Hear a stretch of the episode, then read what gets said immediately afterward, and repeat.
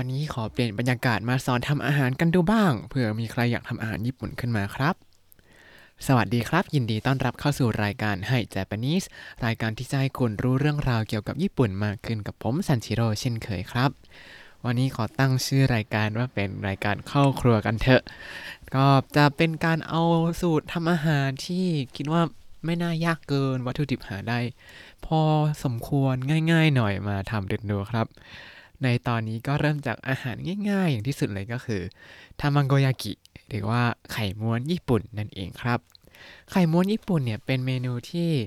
ผมชอบมากเลยตั้งแต่ตอนเด็กๆแล้วเวลาไปร้านอาหารญี่ปุ่นก็จะต้องสั่งสิ่งนี้ตลอดเวลาไม่รู้ทำไมชอบมากๆแล้วก็ตอนเด็กๆก็แบบอยากทำจังเลยแต่ก็อุปกรณ์ก็ไม่มีพอมาญี่ปุ่นก็ไปเรียนทำอาหารแล้วก็มาลองทำดูก็อ้าวก็ไม่เห็นยากเลยนี่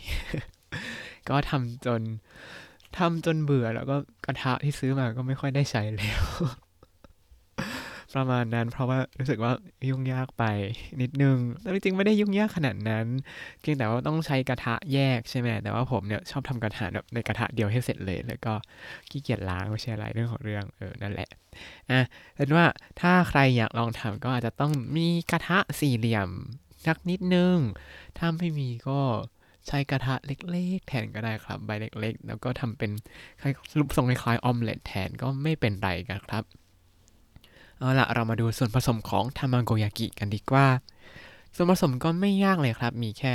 ไข่2ฟองโชยุใช้ประมาณ1ช้อนชาโชยุก็คือซีอิ๊วญี่ปุ่นอ่ะเนาะถ้าไม่มีมันก็จะไม่ได้รสชาตินี้เท่าไหร่ เพราะว่าผมรู้สึกว่าเครื่องปรุงของไทยกับเครื่องปรุงญี่ปุ่นเนี่ยรสชาติมันคนละอย่างกันเลยถ้ามีโชยุก็ใช้โชยุนะครับ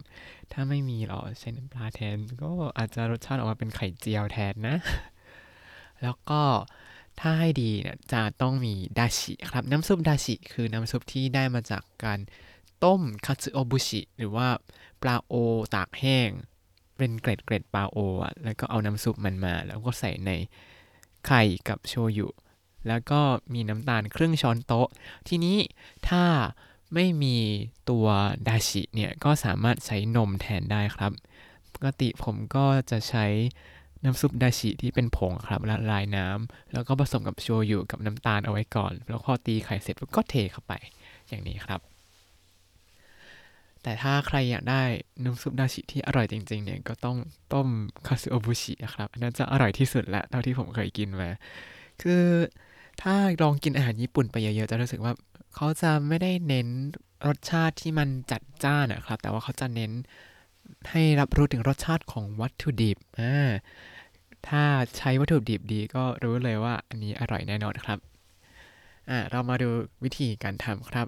ถ้าดูในบล็อกเนี่ยก็จะเห็นว่ามีรูปด้วยเพราะว่าผมเอามาจากวิดีโอที่ผมเคยทำเมื่อนานมาแล้วขั้นตอนแรกก็คือผสมส่วนผสมทั้งหมดเข้าด้วยกันครับมีไข่2ฟองโชยุ1ช้อนชาน้ำซุปดาชิประมาณ1ช้อนโต๊ะหรือว่าใช้นมแทนก็ได้แล้วก็น้ำตาลครึ่งช้อนโต๊ะครับพอผสมเข้าด้วยกันเสร็จแล้วก็ตีให้พอเข้ากันก็พอครับไม่ต้องเอาฟองเยอะๆแบบไข่เจียวให้มันเยอะๆฟูๆเพราะว่าถ้าตีฟองเยอะเกินแล้วพอเทเข้าไปพอเราม้วนเนี่ยมันก็จะเกิดช่องว่างข้างในครับมันจะดูไม่ค่อยสวยงามเท่าไหร่เป็นโพรงเอาพอตีให้พอเข้ากันเสร็จปุ๊บขั้นตอนที่2ครับก็ตั้งกระทะให้ร้อนๆด้วยไฟกลางแล้วก็เทน้ำมันลงไป1ช้อนชาพอรอน้ำมันร้อนเสร็จแล้วก็เทไข่ที่ผสมลงไปเนี่ยประมาณครึ่งหนึ่งของปริมาณทั้งหมดกะเอาได้เลยครับเสร็จแล้วก็เอียงกระทะไปมาให้มันแผ่ไปทั่วกระทะเสร็จแล้วก็หรี่เป็นไฟอ่อนแล้วก็ค่อยๆรอให้ไข่สุกครับทำไมต้องเอาเป็นไฟอ่อนเพราะว่าถ้าเป็นไฟแรงๆแบบไข่เจียวเนี่ยมันจะสุกทั้งสองด้านไปก่อนแล้วมันจะม้วนไม่เข้าครับทีนี้ขั้นตอนที่3อันนี้สำคัญที่สุดแล้วครับก็คอยสังเกตสีของไข่ครับพอมันเริ่มสุกแล้วของเหลวๆที่ไข่เหลวๆเริ่มหายไปหมดแล้วก็ใช้ตะหลิวกรีดขอบๆไม่ให้ไข่ติดกระทะเลยแล้วก็เริ่มพับจากขอบปลายท่านที่ไกลตัวพับเข้ามา2เซนก่อนครับไม่ใช่ม้วนปุ๊บเข้ามาเลยให้เป็นวงกลมไม่ใช่ต้องพับเป็น2เซนก่อนที่ต้องพับก่อนเนี่ยก็เพื่อให้สามารถม้วนได้เป็นสี่เหลี่ยมได้สวยงามครับถ้าเกิดว่าไม่พับตรงนี้เนี่ยแล้วก็ม้วนเลยเนี่ยเท่าที่ผมเคยเห็นเพื่อนทำก็คือออกมาเป็นสามเหลี่ยมกันหมดเลยครับ จากนั้นก็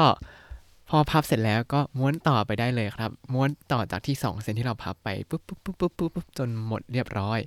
พอม้วนเสร็จก็ดันไข่กลับไปที่ด้านปลายกระทะที่ไกลตัวเราอีกทีครับแล้วทีนี้ถ้ากระทะเนี่ยมีน้ำมันหลงเหลืออยู่ก็ไม่ต้องทำอะไรครับแต่ถ้าน้ำมันเริ่มน้อยแล้วก็อาจจะเทลงไปนิดนึงแล้วก็ให้น้ำมันร้อนก่อนแล้วก็เริ่มเทไข่อีกรอบครับทีนี้ถ้าเกิดว่ารอบนี้เนี่ยไข่มันม้วนไม่สวยมีรอยไหม้บ้างขาดบ้างอะไรบ้างไม่เป็นไรเลยครับเพราะว่าอันนี้เป็นส่วนที่อยู่ข้างในก็คิดซะว่าเป็นการฝึกละกันยังไงก็มีให้แก้ตัวอีกครั้งหนึ่งครับต่อมาเป็นขั้นตอนที่4หลังจากที่เราพับ2เซนแล้วก็ม้วนแล้วก็ดันไปที่ปลายกระทะแล้วเนี่ยพอดูว่ามีน้ำมันหลงเหลืออยู่ถ้าน้ำมันไม่เหลืออย่าลืมเติมนะแล้วก็เทไข่ที่เหลือลงไปหลังจากที่น้ำมันร้อนแล้วพอเทลงไปเสร็จปุ๊บอันนี้สำคัญที่สุดเลยก็คือเราต้องยกไข่ที่ม้วนเข้าไปแล้วขึ้นมานิดนึงให้ไข่ที่เทลงไปใหม่เนี่ยได้ไหลเข้าไปอยู่ข้างใต้ไข่ที่เราม้วนแล้วที่ทำอย่างนี้เนี่ยก็เพื่อให้ไข่ที่เทลงไปได้เชื่อมกับไข่ที่ม้วนเสร็จแล้วได้อย่างสมบูรณ์นะครับไม่งั้นมันจะเหมือนไปมีจุดเชื่อมต่อแค่จุดเดียวคือตรงที่ไข่ที่เราม้วนแล้วกั้นเอาไว้อยู่นั่นเองแต่ว่าการที่ยกไข่ที่ม้วนแล้วขึ้นเนี่ยจะทำให้ไข่มันเชื่อมกันได้สมบูรณ์มากขึ้นเสร็จแล้วก็รอให้ไข่พอสุกแล้วพอของเหลวมันเริ่มกลายเป็นของแข็งไข่มันเริ่มแข็งหมดแล้ว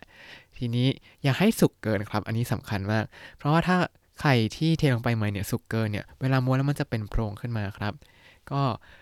ดูว่าพอมันเริ่มหายหมดแล้วก็ม้วนได้เลยครับทีนี้จะรู้ได้ยังไงว่ามันสุกแล้วยังก็ลองทำบ่อยๆครับแล้วก็สังเกตสีของไข่เอาว่าตอนที่ยังไม่ค่อยสุกสีจะเข้มๆหน่อยนะพอเริ่มสุกแล้วสีก็จะอ่อน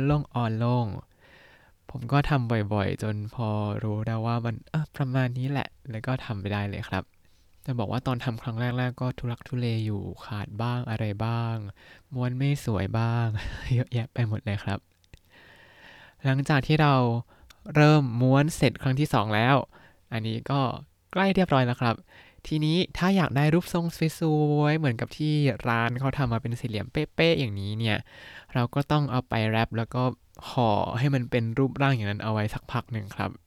แล้วพอรอจนเย็นก่อนแล้วก็ค่อยเอามาตัดให้สวยๆทีนี้ถ้าไม่อยากรอแบบหิวและก็ไม่ต้องทำก็ได้ ก็เอามาตัดแล้วก็จัดเรียงบนจานให้สวยงามได้เลยครับอย่างเท่านี้เราก็ได้ทามังโกยากิหรือว่าไข่ม้วนญี่ปุ่นแล้วครับแหมเป็นยังไงบ้างครับขั้นตอนการทำไข่ม้วนญี่ปุ่นฟังดูไม่ยากมากอยากลองทำก็เข้าไปดูวิดีโออีกทีประกอบก็ได้หรือว่าเข้าไปดูในบล็อกก็ได้มีรูปประกอบให้เรียบร้อยแล้วครับ